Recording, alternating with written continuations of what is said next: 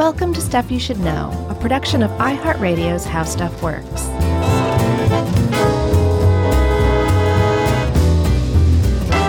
Hey, and welcome to the podcast. I'm Josh Clark, and there's Charles W. Chuck Bryant. There's guest producer Andrew over there.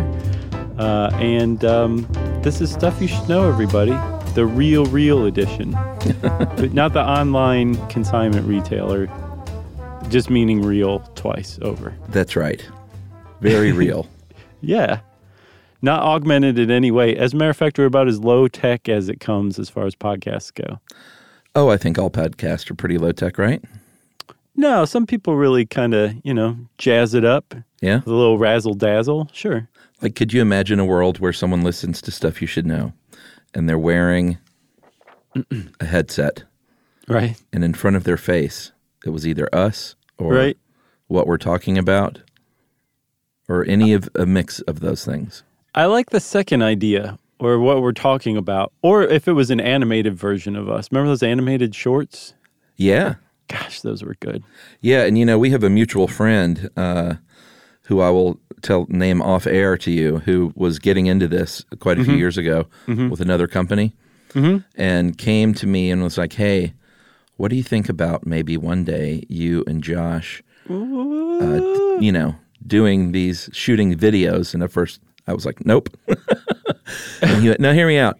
Uh, shooting videos to where we were, let's say, walking people on a virtual tour of like a neighborhood in New York City and telling about the history and the way that we do and stuff like oh, that. Oh man, that would be awesome. You think? Yes, dude.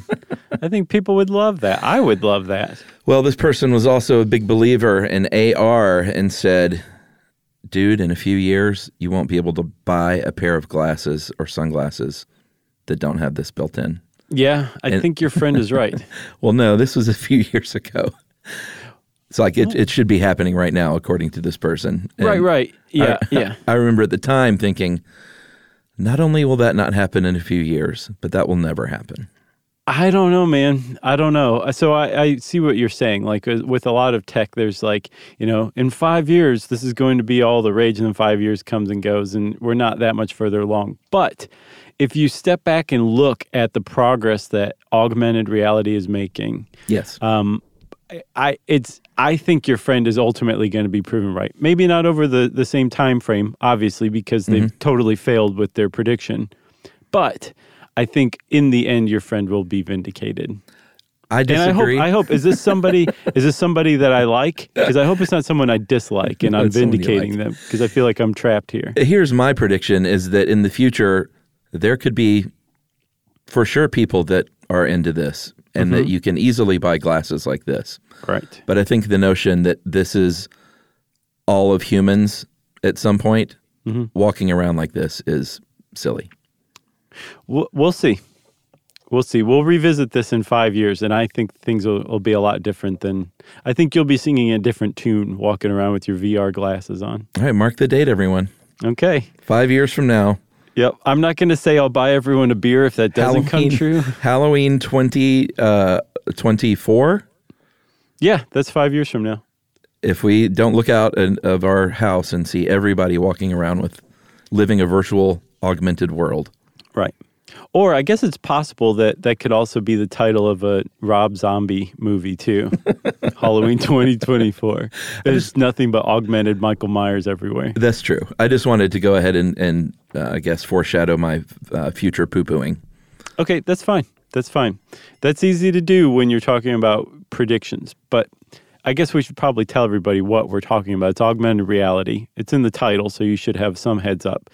But to give kind of a brief definition of augmented reality, augmented reality, I'm going to say it a fourth time here augmented reality is uh, a type of technology that adds like a digital layer, a computer generated layer of um, augmentation to real life.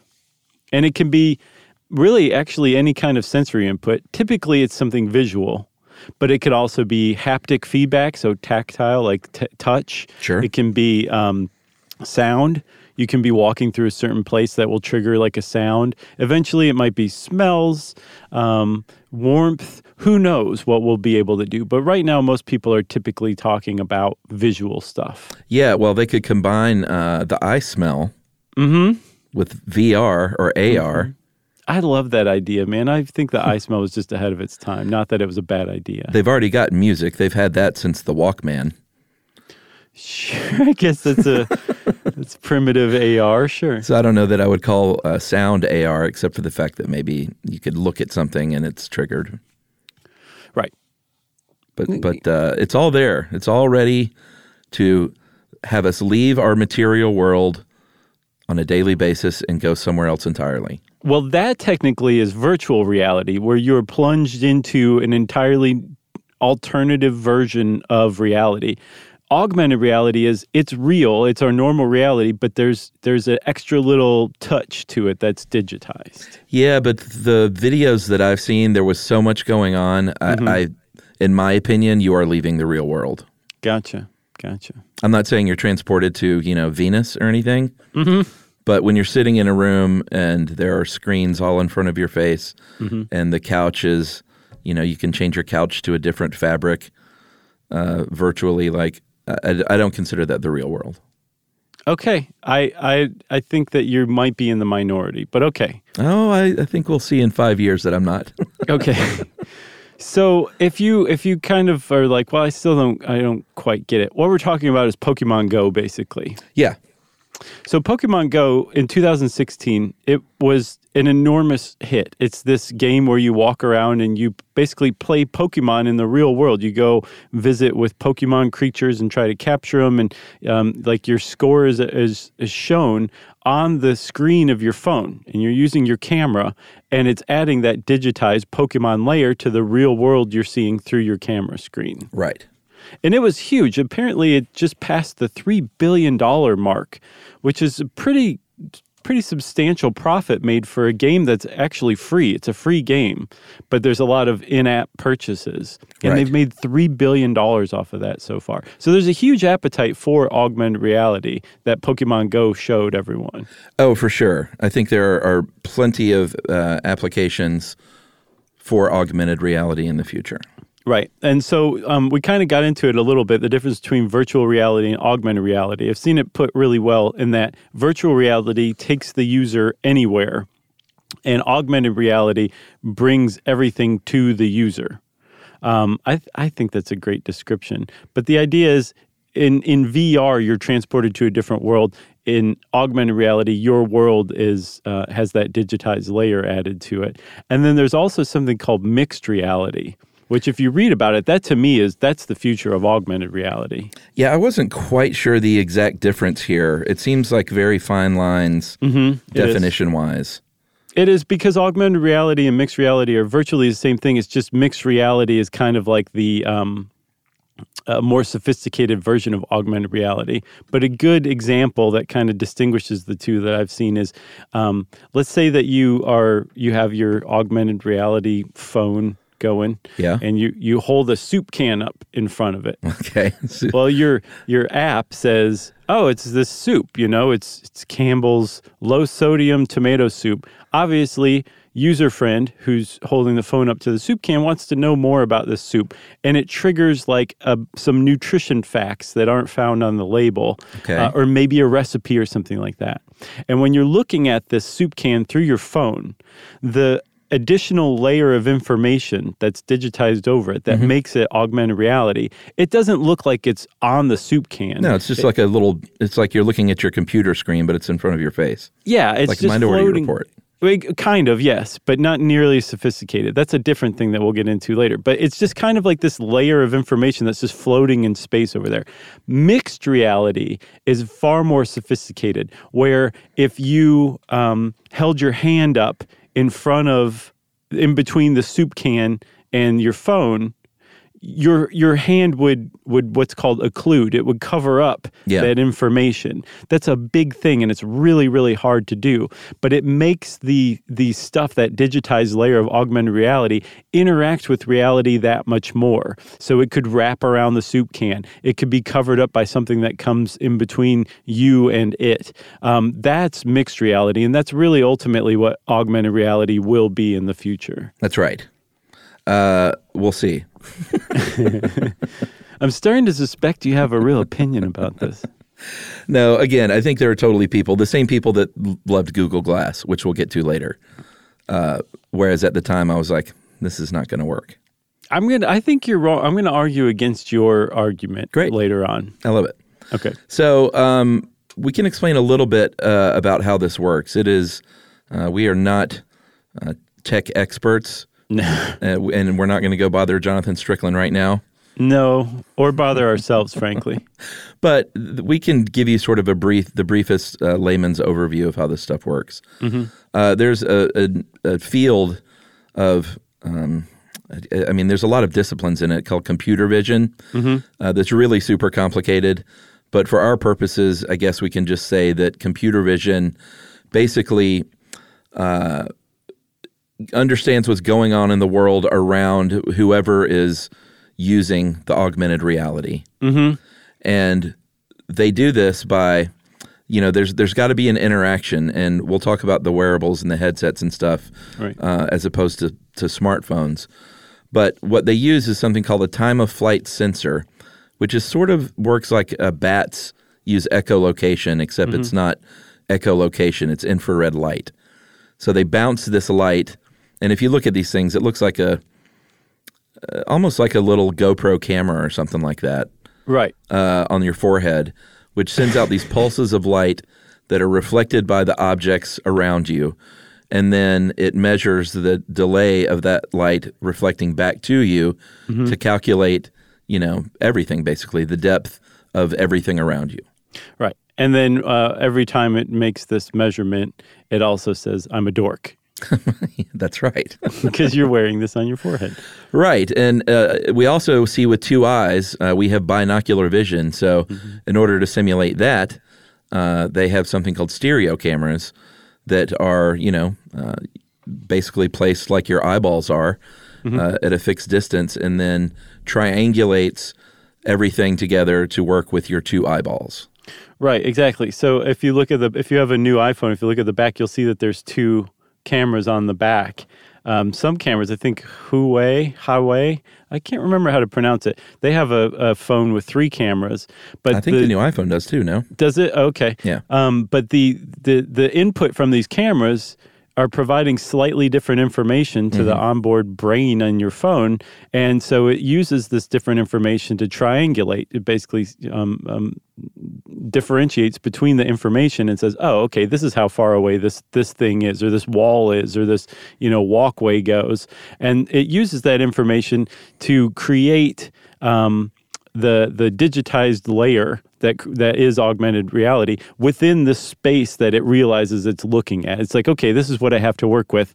Let's get rendering, and that's the next step is rendering, which can be as simple as um, adding like that layer of text in front of you when you hold up that soup can, or it can be far, far more sophisticated, like, say, using a Snapchat filter that makes you look like you're wearing a, a cute little cat mask. But no matter where you move your face up and down, or if you open your mouth or something like that, it follows it perfectly, which would actually technically make the Snapchat filter mixed reality rather than augmented reality. Yeah, I don't uh, do the Snapchat thing, but you can do that on FaceTime. And I made the mistake of doing that FaceTiming uh, my kid, and now that's all she wants to do whenever Well, we sure. FaceTime Yeah, is be a monkey or a dinosaur that's right. or a lion or a lizard or a robot or whatever, Rawr. which is kind of fun. And it is, you know, uh, it, it is pretty amazing that on this little phone you can stick your tongue out and wrinkle your eyes, and and you can do that as a kitty cat or a monkey in real time. And it, so it does all this because of all the facial facial recognition um, software aboard your phone. Um, the gyroscope, you know, where you're like, who who needs a compass? I'm not going to walk around in the woods with this thing. I well, use that all the time, actually. Do you really?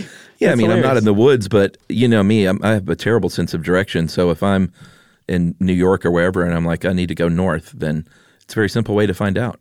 Yeah, true. But I'm, I always just use maps, and it's really good for maps. That's how it knows which way you're facing is that gyroscope and GPS coordinates. So it's using all of this stuff um, along with facial recognition to to map and track where you're moving. And no matter whether it's rendering the the soup can information or the Snapchat filter, um, it it does this. It does all these calculations and figures out where what's going on in the room and your motion and where your face is or where the soup can is. All that stuff. It does it every time the camera sends a frame of info to the to the onboard computer on your phone, which happens 30 times per second. So these calculations are being adjusted, analyzed, and remeasured, and then the output is being put out 30 times per second, which is pretty impressive.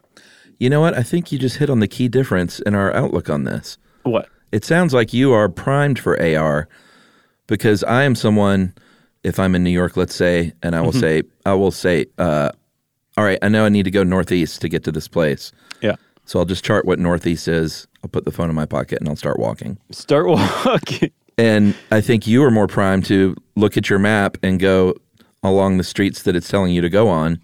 hmm I listen to the computer, is what you're saying. No, not necessarily, but like the, I think those are two distinct differences of like kinds of people and how they interact with technology and the world around them. Whereas I just want to know I'm going northeast, and that's correct. Right. A lot of people are wanted to look at that map the whole way mm-hmm. and know they're going like on the exact right street to get them there. I guess the quickest. Right. Which one do you think is correct? I, I don't know. I mean, I'm, I like to meander. And Yeah, I like meandering too. I'm with you too, for sure. But I also use Waze like everywhere I drive too. I've never used it. It's really helpful, but I don't I don't just sit like I don't sit there and like follow the Waze app or anything. Like I'm looking out the window. So I would say I'm somewhere between, between. you and like a Pokemon Go player. Well, I drive Emily crazy because I am quite comfortable uh, getting, unless I'm in a hurry, not getting someplace as quickly as possible. And she's always like, "Where are you going?" I'm like, "We'll get there." right, eventually. I like that too. I like that too. So don't mistake me. I'm somewhere in the middle, but yes, I feel like I'm a little more um, into tech Yeah. or um, exploited by tech than you are, say. Where did we leave off here? Um, uh, What the two types of augmented reality? yeah. Did we? Did did you say those? No, we haven't talked about Okay, because I was just about to talk about marker and markerless. Yeah, those are the two broad categories. Yeah, and these, I mean, it's very simple and it makes a lot of sense. Uh, marker based is basically if something is sort of pre programmed and loaded into your program or your app or your phone, and it knows, you know, once you look up at that thing, like the New York Public Library, if you're, let's say you have an app about New York history, I keep picking on New York here because it's easy. Well, we were just there too. Yeah, that's right. so uh, it would have something preloaded about the New York Public Library that will pop up in front of your face. right. It, it recognizes the library. It goes, oh, oh, I know that thing. Yeah, exactly. And it spits out the information. It's a marker. Yeah, or you know, it could be a QR code, um, Mm-hmm. Or a markerless. soup can. Don't forget soup cans, yeah, Chuck. got to know those soup recipes. Right. it's add water. right. And boil. I don't even add water.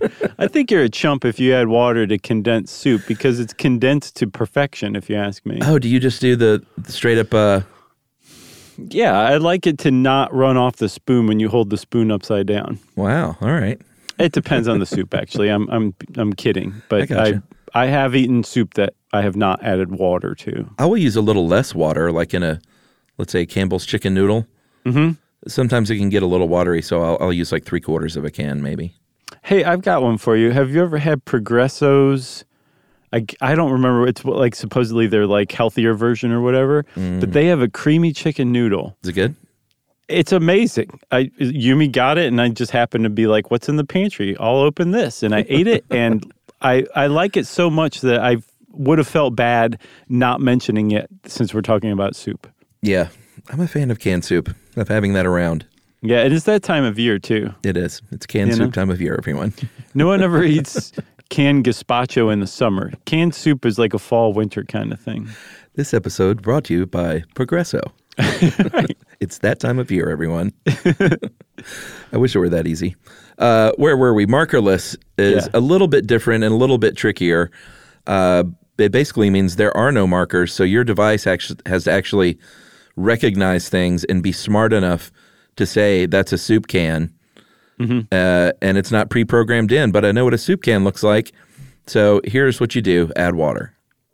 Right, exactly. So um, that r- Pokemon Go apparently did that. For example, when you were walking by a river, Yeah. it would say, "Oh, I, I recognize a river," or "I recognize this bit of land," or something like that. And it doesn't have actual markers that are pre-programmed. It's just smart enough to to know a river when it sees a river, mm-hmm. and it will show you like a, a water-loving Pokemon, like Gyarados or something like that. Oh boy. All right, let's take a break. I'm going to forget that ever happened. we'll talk about the history right after this. Stuff you should know. Josh and Chuck. Stuff you should know.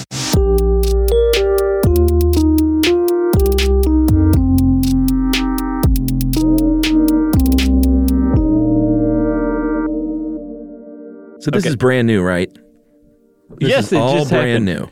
new. No one has ever done anything with augmented reality until Pokemon Go in 2016.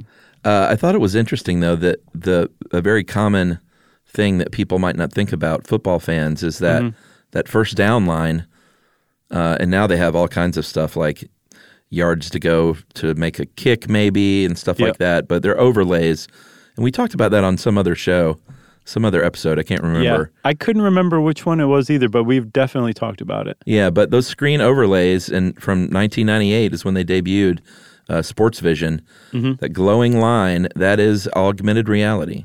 It That's is the kind I can get down with. right. Well, that's the so that works be, because you can only see it from one point of view. Right. So it really works on TV because you can only see from one point of view, which is the camera's point of view when you're watching TV. Works really well, and you can overlay all sorts of cool stuff. But um, what differentiates that from the augmented reality that's coming around today is that in the in the stands or whatever, maybe they could project it so you know you could see it from one angle.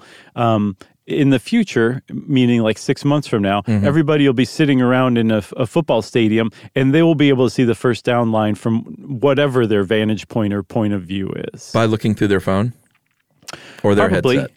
Yeah, uh, their headset eventually. I'll bet you, if there's not an app out that you can do that with your phone yet, I'm it's coming. Yeah. Yeah, very soon, I'm sure. I'm surprised they haven't overlaid ads on the field and stuff. I'm surprised by that too, which will probably push things forward as well. Advertising. Sure. So um, that was 1998 that the first downline came out, but it goes back way further than that. As a matter of fact, 30 years before that, there's a guy named Ivan Sutherland who's a computer scientist, and he came up with a headset that you wore um, that looks a lot like a scary, clunky, old turn of the century version of a VR headset Yeah. But it drops you into these like wireframe rooms, wireframe like you know line drawn, computer generated line drawn, like Tronish kind of rooms. I was going to say Battlezone, but sure. Um, I don't know that what that is. No, It was it was another arcade game where you put your face into a uh, into a sort of a headset. oh yeah, was it like a battleship? Yeah, there were like tanks and things, but it was green wireframe. It was sort of 3D looking, mm-hmm. And uh, you controlled the, your tank with two two controllers, like shifting controllers. I gotcha. I'm thinking of the one where you it was like you were looking through a periscope and you had to like torpedo um, ships. So like you were like your the joystick were two handles coming off of like the periscope faceplate that you were putting your Oh, face okay. up to. Do you remember that one? I do. What was that one? I don't remember. It was probably just called periscope or something stupid like that. Sub submarine bomb. Maybe. Maybe. Uh, I don't think you said what year it was for uh, Ivan Sutherland though. That was the summer of love, my friends. It was 1968. I thought 69 was the summer of love.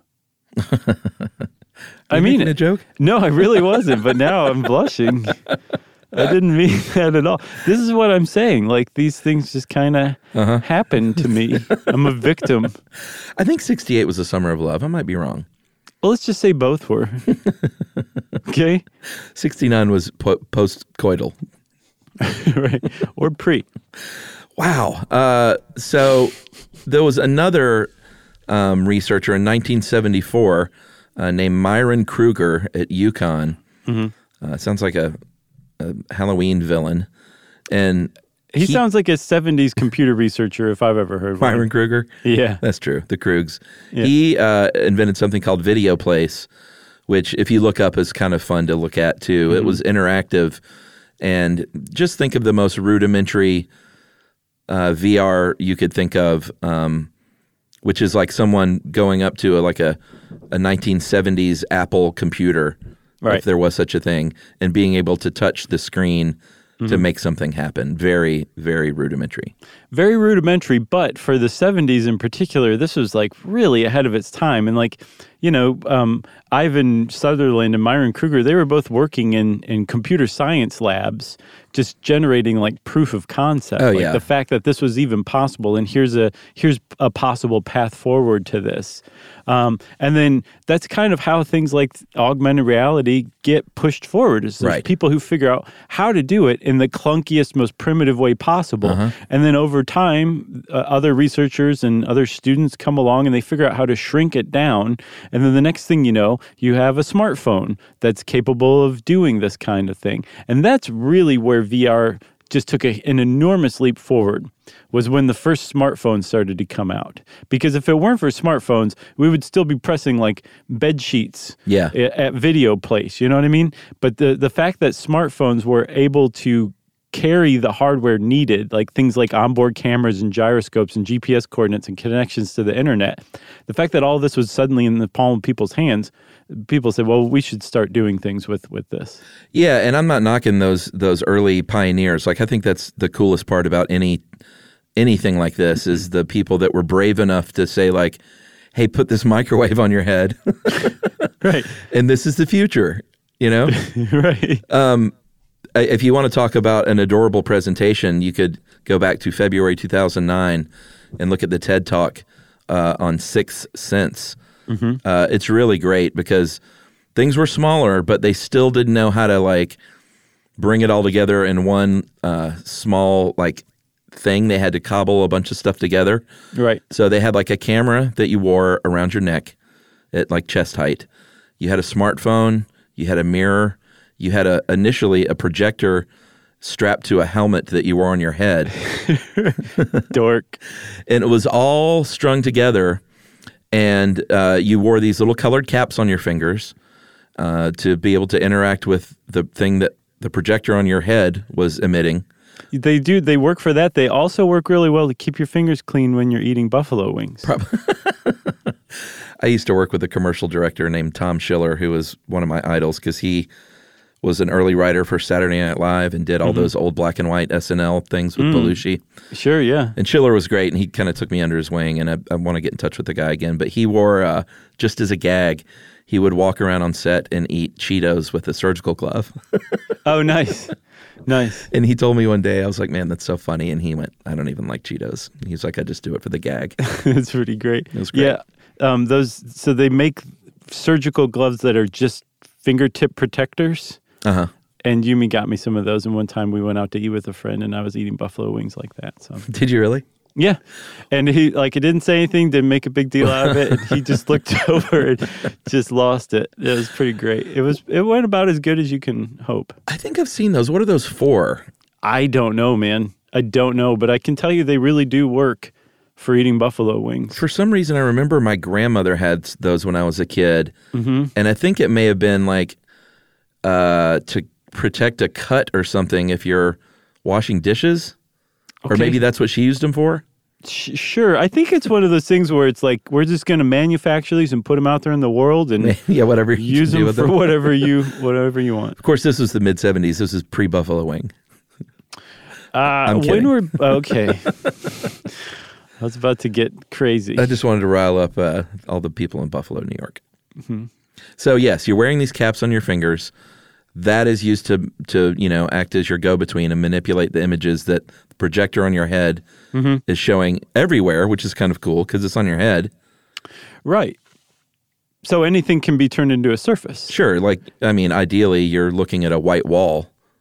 Right. Or th- your wrist was one that they used. So, like, you could put like a, a numeric keypad projected onto your wrist. Yeah, which is neat, but it doesn't mean anything unless if you press the numbers, it does something. And that's where those finger caps came in. Like the the it allowed the camera to track what your fingers were doing, and that was a really really big proof proof of concept that Oh, Sixth yeah. Sense put out there, which is tracking how we move because there's a difference between just adding a layer of recipes on your soup can and being able to swipe through recipes just by making a gesture in the air with your finger. And that was something that Sixth Sense showed could be done. And that is starting to show up on phones as well, where now you know you squeeze your phone, like the screen of your phone. It's using all sorts of sensors and pressure gauges and, and um, uh, vibration measurements to, to figure out what you're doing with your fingers. Uh-huh. Now they're starting to track it using things like the infrared um, uh, time of flight camera Right. so that you don't actually touch your your screen. You just kind of make these gestures above it. And when when that becomes further and further developed, that will very clearly be used for AR in the future. yeah, and as kind of funny and clunky as something from 2009 uh, appears now, just 10 years ago. Just scrub through to the end of that TED talk and see the audience go wild. Like that that's the cool thing about this early tech or the people at these TED Talks, man. Mm-hmm. They can see it. They can see the future because they know they can see beyond the fact that you've got six different things hanging around your neck and strapped to your head. Sure. It's the proof of concept because, like you said, they can always package it in the future in a nice little tidy thing that you can sell. Well, everybody knows that TED Talks were populated by only the best people. Only the best. so there's a lot of this going on now all around you beyond the NFL on the football field and Yeah. the NCAA. They use that Yeah. stuff too, right? Uh, yeah, I think everybody uses that that glowing line for first downs. And remember, they had it following the hockey puck for a little while. Yeah, that there. didn't last. It didn't. And I specifically remember we talked about that too, when Yeah. we, wh- wherever we talked about this before. Yeah, but hockey fans were like, Mm-mm. right. I don't like it. Yeah, I don't want me. my puck to glow. um, but the, the it kind of has popped up here or there in all sorts of random places. There was an Esquire cover once where when you waved your smartphone over it using the app, Robert Downey Jr. would start talking to you. Um, there's Starbucks Valentines you can send where you like looked at a cup and it would say, "Hey, be my Valentine" or something stupid like that. Uh-huh. There was a theater production in the '90s called Dancing in Cyberspace. Amazing. So people are like, "Oh, you can do stuff like this." So let me figure out a neat way to use it. But it hadn't really started to accumulate until the last probably five or seven or ten years, when people really started throwing money at AR development and and app creation. Yeah, I mean, one of you know, I use some of this stuff here and there. Um, I'm not like a, a total poo pooer. Mm-hmm. I'm just saying I'm never going to walk around the world with a headset on. I I don't think that that's correct. Oh man, I will not do it just to spite you. To I my, know that, that grave. okay. Now it's correct. But it wouldn't have been had I not said had I just been like, sure, sure, of course They'll not. be, they'll be doing stories on the last man on earth to not do this. right. I wish I could go back and edit out your mind here or there, because this is one time I would do it. Uh, but I like stuff like the Sky Maps, um, these apps where you can go out at nighttime or in the Mm-hmm. daytime, but it's more fun at night Sure. and look at the stars and hold up your phone and um, see what, what planets and constellations are out there and tap on one to get information. Yeah. Stuff like that's really neat. Um, my uncle, uh, or, or rather, I guess Emily's uncle Tim, came to visit not too long ago, and he, I looked over, was with um, with my kid, showing her the room around him, and I was like, "All right, what's that all about?" And I went over and looked, and I don't know what the program was, but It was just the walls were dripping with blood and it, gore. well, that wasn't there, but it very well could have been because there were like shark. You were like an aquarium. There were sharks Oh, cool. and fish and all these things, and she just, of course, it blew her mind. Sure, but this is the world that she's growing up in. This I is going to be totally normal to her. That that application when she's in her 20s Uh-huh. will seem as primitive and clunky as a Walkman does today. Oh, for sure. You know? Oh, I mean, it looks clunky now. Yeah, I would say I would say so how about like uh, people walking around with a phonograph? We're going to Yeah. say that one instead. I'm going to just double down even more. Triple down, I guess you could say. Triple down. Uh, there are also other applications like um, there's one for the for the Gatwick Airport.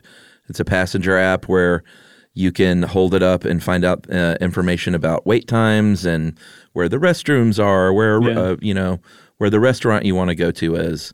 Yeah, there's also one that's helpful. Or Actually, there's a handful of them where, like, it you remember where you park your car, and then when you're walking through a parking lot, there's like a big giant like arrow or something over your car that you just walk toward. I would use that. Sure, well, go ahead, the- buddy, because it's out there right now. I use the primitive version now, which is I just take a picture of the uh, the row number. Knowing you, you probably like just carve a picture into a piece of tree bark. And then maybe you'll use your you'll use your phone to note where you know what direction your Oh, man. car is, so you can walk into. No, man, I'll drop a pin. I'm not a total luddite. Okay. Uh, the military, obviously, with anything tech, is where a lot of the application goes. Um, they are they have something called synthetic training environments, Yeah. where you can fully. Uh, well, there are a couple of ways to use it. You can fully practice stuff, like you could practice uh, a raid on a terrorist compound over and over again, um, with like as much information as you have about the compound and the building. You can Right. build that out virtually, or you can potentially at some point have soldiers on the field that wear this stuff and look up and have overlays of uh, you know stuff beamed down from satellites about blueprints or just information bring you know instead of hearing it through your walkie-talkie or whatever it's right, in front of your oh, face Yeah. Yeah, you know how like when you zoom in at us and you accidentally like move your your thumbs in a certain way, all of a sudden the street map on I think Google Maps like becomes three dimensional. And Yeah. like you're kind of looking at it in a little bit of a three. Well, you wouldn't know. Everyone else listening to this episode knows what I'm talking about. Um, but uh, that's what they're saying. Like you could be on a battlefield, and all of a sudden it, there's like a three dimensional visualization of what's ahead that you can know where to go, that's right and it will show you where your car is parked. which is great or potentially uh, my friend was working on an app uh, in los angeles for like music festivals Uh-huh. so you can find your friends Yeah. stuff like that Well, that's one that's um, that kind of pops up for something called Wikitude, and this is um it's a pretty good example of a, a an entire kind of uh, type of augmented reality app where you just are looking at the world around you and it shows you all sorts of different information. So like a building you're passing might have a restaurant in it and it'll show you like the daily specials for that restaurant. And then over here there's um, somebody walking down the street and it has their Twitter handle over their head. Um, and then there's, uh, you know, like the hotel rates for a hotel down the street. And all of this stuff is right there on your phone, which is pretty amazing. But um, I, I guess I hopefully you have to opt in for your Twitter handle to like be Yeah. shown in an app like this. But that's a really good example of an, an entire variety of apps, which is just basically like that overlay of information, additional information about the world around us as we're moving through it. Yeah, and I could see a world where, and this is what I told our mutual friend, because he was just like, "What applications could you see? What could be cool?" Mm-hmm. I was like, "I could get. I guess I could see like if you go to the Museum of Natural History, you could load up anyone from Jerry Seinfeld to Us, to us to be your docent for the day. we, we could dress like Teddy Roosevelt. We could." yeah. Uh, or you could just point your camera at someone and it dresses them as Teddy Roosevelt, because that's a thing. If that's not a thing, it's about to be next week, I'm sure. Uh, so I could see applications like that. Um, historically, walking around a neighborhood, getting information instead of um, going through the trouble to read the plaque by the statue. Yeah, for sure. Uh, Um, there's also one. There's one for Pompeii that somebody built. That's where you hover over the ruins and you look at your screen and it shows you what the building looked like before Pompeii was destroyed. Yeah, that's kind of cool. Yeah. So so there's a lot of you know um, really great applications already for learning about our world. My prediction is is that is what our world's just going to look like when you're walking down the street or walking around a historical site or walking anywhere. Mm-hmm. You're going to be inundated with information like that. and I think you will be able to curate it yourself where you select, say, you know, if you're an Instagram user and you don't really use Twitter, well, it wouldn't show you people's Twitter handles; it would show you their Instagram handles. Or um, if you if, it knew you were looking for a hotel, Hotels.com would would show you rates, but it wouldn't otherwise. Like if it if it was in the city that you live in or something like that. Like you, it will be ultra tailored to the to the individual. Yeah, they would never just feed you content that you didn't want to see automatically. Right. Exactly. no one, no one does that. no.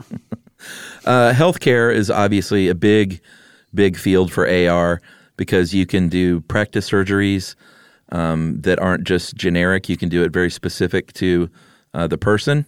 Um, there are maybe uh, the situation is like somebody could come in and have a wound, and they could uh, point a a camera or you know Your phone. a phone, I guess. Mm-hmm. I would imagine a hospital would have something a little more advanced, but maybe not. I don't think you need it. I think you just need a smartphone. I, I just think they would gussy it up at least so you didn't feel like Right. what you're Is just that going to point your phone. Didn't you set that down on a, a food tray on an airplane? I mean, like, is that thing clean? but it would look at the wound and it would send a message that says you're screwed or Yes. or you're great. Yeah. The the um or, yeah one of them one of the uh, diagnoses is ew. Yeah. But um, reading about this, I was like, yeah, I guess I'll go look up images of wounds for a little while, and I did. Did you really? Sometimes I can't help myself. Whenever I see the word wound, if I'm researching, I'll just be like, let's go see what some wound pictures look like. No, I'll do that. And Emily always is like, why do you do that? Yeah, it's like picking at a scab or something. It's tough not to. Well, and I also argued this just happened the other day. I was like, you know, it's that same curiosity that like is why Josh and I do what we do for a living. Yeah, the same one that also kills cats left and right. Uh, what are some other great applications? If you uh, have sensory impairments, that is huge. Yeah, yeah. I want to give a shout out real quick here because I got this from this article called 39 Ways Augmented Reality Can Change the World in the Next Five Years. And it's by Yitzi Weiner on Thrive Global on Medium. Uh huh. It's a lot of words I just spit out, but they all make sense eventually if you type them into Google. Um, and Yitzi Weiner, I guess, asked like 39 different people what they thought about the future of AR and stuff that's like just around the corner. And this was one of them. Yeah, if you think about if you have uh, partial vision and it can actually help you to see, you know, it can make things pop more and make Right. edges more visible. Um, it's it's you know it's not going to restore vision, obviously, but it can actually help out partially sighted people. Yeah, or if you uh, have a hearing impairment, um, it, you can say walk around and it'll say, "Oh, there's a train coming," because it hears the sound of a train. And it'll flash on your screen, maybe a picture of a train or just the word train or something like that. Um, there's a lot of applications for that that will basically um, uh, cure is not the right word, but that will make living in you know uh, the world so much easier for people with with um, disabilities that it's just it, that's a really exciting thing too. And, And- uh, shopping is also exciting. Well, that's probably as as much as the military's funding will push this technology forward. Retail will be at least as big a contributor as well, and it already is. Like some of the coolest VR apps around are ones that that help us consume better. Yeah, I mean, I, I definitely see this happening um, all around us, and in the near future, even more and more. You walk into a store, you're shopping for a couch, let's say, and you can um, you can see what that couch might look like in your home, or if it fits through your door or in your Yeah. space, Yeah, or, or, what those glasses look like. Uh, instead of trying them on, Right. If they don't have them in the store, you can virtually try them on. Yeah, and you don't even have to leave your home either. Too. Another way to do it is like you can just hold your your phone up and you can you know look at the space where you want a couch to go and select that couch and it'll show up and you'll be able to see what it looks like in that space. Yes, and I'm sure it will be complete with suggested purchases and add-ons. Right, you'll just be able to like click it like you say and purchase it and it'll show up at your house. And you might also want this ottoman and this throw rug. Right. The yeah yeah you're right about that. You know that. what I'm talking about? Yeah, for sure. Yeah. Um, but the the the idea that all of this that our world our augmented world in the not too distant future is going to be very personalized that kind of comes through too um, one of those those people that Yitzi Weiner spoke to which by the way Yitzi Weiner has one of the better names of all time if It's you ask me um, Yitzi Weiner spoke to somebody who said, you know, this is going to be really personalized. So, this AR world that you're experiencing, if you go to a restaurant that a friend recommended, they might have left like a, a recommendation for a dish for you to eat just scrawled on the wall. And no one else would be able to see it because your friend left it for you. But this is this is like the kind of personalization that that we'll have. Or if you walk into a store, rather than like tailored ads coming up in your in your web searches, like tailored ads will come up in your field of view where it's like hey we heard that you were talking about this uh, this depeche mode album well it just happens to be right there even though nobody buys albums anymore go buy it because this is a terrible example but it, you get what i'm saying For that's sure. what the ad will say You get what I'm saying? All right, let's take uh, our last break here, and we will talk a little bit about some of the potential pitfalls and hurdles facing AR. Stuff you should know. Josh and Chuck. Stuff you should know.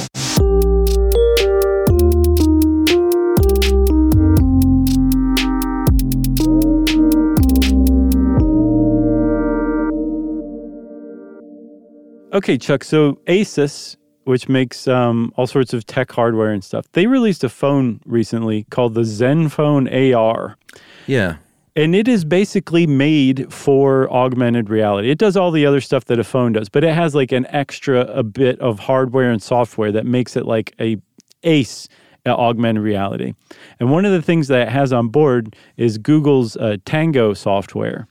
And Tango is basically like an AR suite. It has things like um, amazing motion detection, area learning. Um, do you remember how we talked about markerless AR, where it's like, oh, that's a river, oh, that's a walkway? Like it, it's really, really good at that, at determining um, markerless objects to to figure out what needs to be projected where. Um, and it's a really amazing phone as far as AR goes. Um, the fact that it's out there really kind of shows like people are really pouring money into this this idea, this AR idea. Um, and eventually, that is why I think it's going to hit. yeah, and it the Zenfone looks. Uh, it's not. It's not so clunky. It's like a regular smartphone, and just at the top, in the center, it has a little bit of a hardware situation. Right, But it seems like it could probably still just fit into your pocket nicely. right. It's not super bulky. Nothing on your forehead. Nothing on your forehead yet. but that's the thing, though. You still need a phone. Um, and most people, not most people, but over 3 billion people, close to, you know, inching toward 50% of the global population has a smartphone at this point. Right, so that's not an issue. Not the biggest issue, but there are some challenges. Uh, and they are basically boiled down to hardware and bandwidth. Um, bandwidth is a really big deal right now until 5G is like fully integrated. Um, it's just really tough to meet the bandwidth needs of AR right now on a day to day basis. Yeah, and like the kind of AR that we're talking about, where it's called always on augmented reality, where you're just walking through the world and there's just digital, that digital layer is everywhere. And Yeah. it's really mixed too, so that it's really interacting with reality in a very believable way. That is extraordinarily bandwidth hungry. Whereas, like walking down the street and streaming a um, YouTube video in HD requires something like five or six megabytes per second of bandwidth Yeah. and something like 30 to 50 milliseconds of latency, which is lag time between when your phone sends a command to a server and then receives the info back. That's that's that's about what it takes to watch an HD movie to stream an HD movie, but with um, with augmented reality apps, it's that's nothing. Like you wouldn't get anywhere with that. No, you'd need about 100 uh, per second bandwidth and a latency of one millisecond. And they think 5G could solve this problem, mm-hmm. uh, but we'll see. I think that it definitely will. I think. I mean, they're talking about like an average download speed of a gigabyte a second, Yeah. and peaks of like ten gigs a second, which is w- way more than enough for an AR um, an AR app. So I think 5G really will help move AR along. But you still, you said it earlier, we still have that problem with hardware. Yeah. With a phone. Like the phone, holding your phone up in front of you is no way to move through the world. But that's basically what you have to do if you want to take part with augmented reality. Well, Google said, We have an idea. How about Google Glass? And everybody said, That's a terrible idea. Get that thing out of here. Yeah, this was uh, six years ago. I remember Jonathan Strickland. I think he was sent some Mm-hmm. uh, in his defense. I don't think he purchased them, but uh, no, but Glass. he definitely he he really wore them a lot, if I remember correctly. yeah, they, that did not work out. And one of the big problems was they didn't have it fully worked out before they said, "Hey, do you want to go ahead and try this thing out?" Mm-hmm. Uh, they should have probably worked on it a little longer, but the prototype was released as the product, and they thought that this would just get such acclaim that it's going to be the next big thing, and then we'll work out the kinks as uh, the money comes flooding in. Right. And that didn't happen um, because people didn't like the idea of people walking around with a camera honed on everything or themselves. No, that was a that's a big one, and it still is today. I mean, privacy is an enormous problem with um, with augmented reality because to to be a part of it, like you have your your your either your wearable or your phone or whatever has to be taking in the world around it, and that very frequently includes people. And it's like you said, maybe there will very soon be uh, an augmented reality app where if you look at somebody, they're suddenly dressed like Teddy Roosevelt. That's probably pretty innocuous, but also maybe it takes their clothes off and it shows them naked right there standing in front of you. And all of a sudden you're leering at them and they know what you're looking at. And that is an enormous invasion of privacy. Plus, also, with as much stuff as we share on social media, all that stuff can be cobbled together to Oh, create sure. a pretty amazing profile of you. And if all of that comes up when you look at somebody, when somebody comes into your field of vision while you're wearing an augmented reality wearable or something, Yeah. um, that's an enormous invasion of privacy too, especially if the person hasn't opted in for that to be shared. That's right. And they are, here's the real scary thing they're talking about AR contact lenses that you wear on your eyeballs. Where this is just the world you see at all times. They're not clunky glasses, they're not headsets. Uh, you wouldn't even know that someone has these in necessarily. Uh, and the problem now is they can't um, provide a power source, uh, which means that they have not figured out a way to make them run on human tears. Right. Human tears or um, blinking. Surely there's a way to make them work from blinking. You know what I mean? Well, yeah, I could see that. You just got to blink a lot. Yes. So there was something that we ran across um, that I think, if you ask me, this is why a lot of people are going to start um, using things like uh, um, augmented reality wearables or implants or something like that. There's going to be what's called, or there could be, I should say. I don't mean to say gonna, because it's definitely not a foregone conclusion, but um, there could be a um, uh, like a career arms race is how I've seen it put, where somebody who has like this implant or who has gone out and bought these contact lenses or whatever is going to be a much more productive employee than somebody who still goes to the trouble of typing out, you know, how to, you know, an internet search or something for information. Mm-hmm. And they're doing it the old school way Right. they're going to get left behind. And when you're talking about things like livelihood, people are going to say, well, I need to go get those contact lenses or I need to undergo that surgery to get that implant so that I can keep up in today's job market. That is what's going to get everybody into the world of AR. Yeah, and there are also uh, clearly just day to day physical pitfalls like walking into traffic or driving off a cliff um, because you're wearing those a wearable while you're in a car or something like that. Uh, I would think that some of those are going to start coming with, um, like you won't be able to operate it if it's moving, you know, over certain miles per hour or something. I don't know how they're going to. I, I don't know, man. I do not know. Um, I do know that one of the issues that was raised about that, though, is the uh, ability to hack into stuff like that.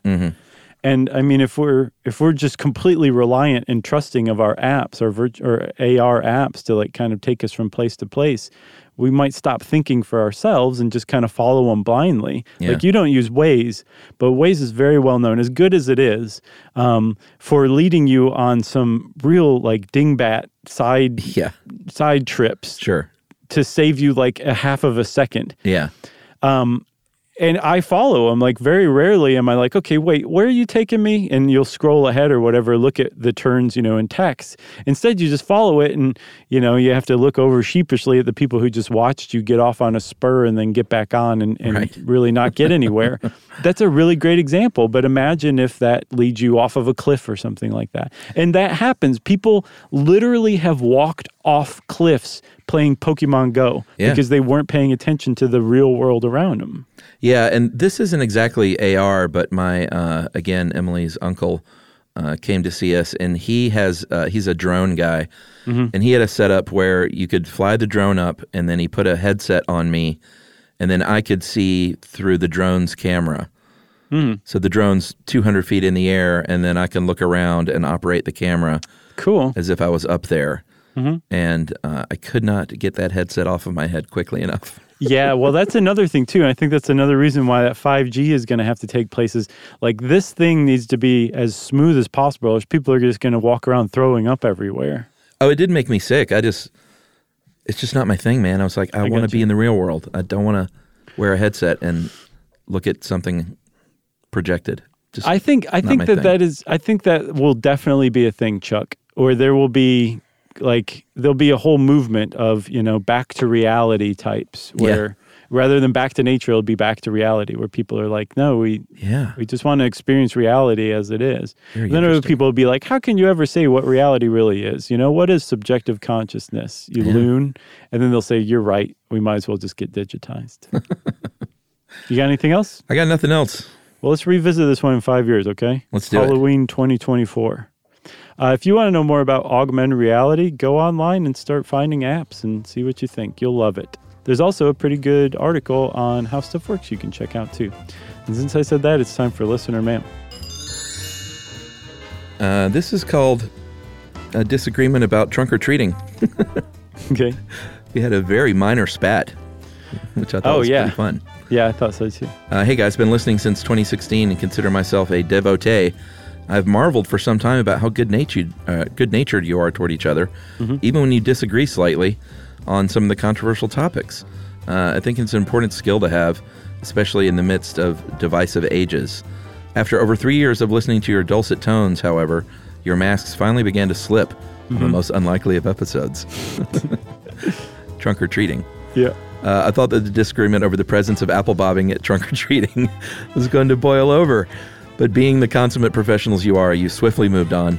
I did find the momentary annoyance in your voices hilarious, though, and it just goes to show you uh, to take that you take every episode very seriously, despite the seemingly laid-back manner in which you deliver your pearls of wisdom.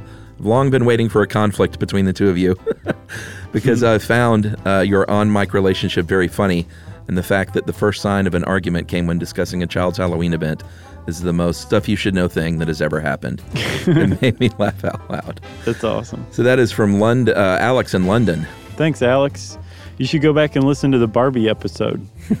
we had a little spat in that one too, if I remember correctly. And I will say, this is not a grass, water and grass level vindication, but we got at least one email from a guy that said our trunk or treating uh, has fall festival stuff too because Yes, that's fine. he said That's- because the kids it would take them 15 minutes to visit the cars and that's not Yeah. long enough. Right. So in this case, trunk or treating is a feature of the larger fall festival, but Uh-huh. apple bobbing has nothing to do with trunk or treating. Let's just end this, okay? Let's do it. All right. Well, uh, if you want to get in touch with us like Alex from London did, you can go on to stuffyoushouldknow.com and check out our social links. You can also send us an email to stuffpodcast at iheartradio.com. Stuff You Should Know is a production of iHeartRadio's How Stuff Works. For more podcasts from iHeartRadio, visit the iHeartRadio app, Apple Podcasts, or wherever you listen to your favorite shows.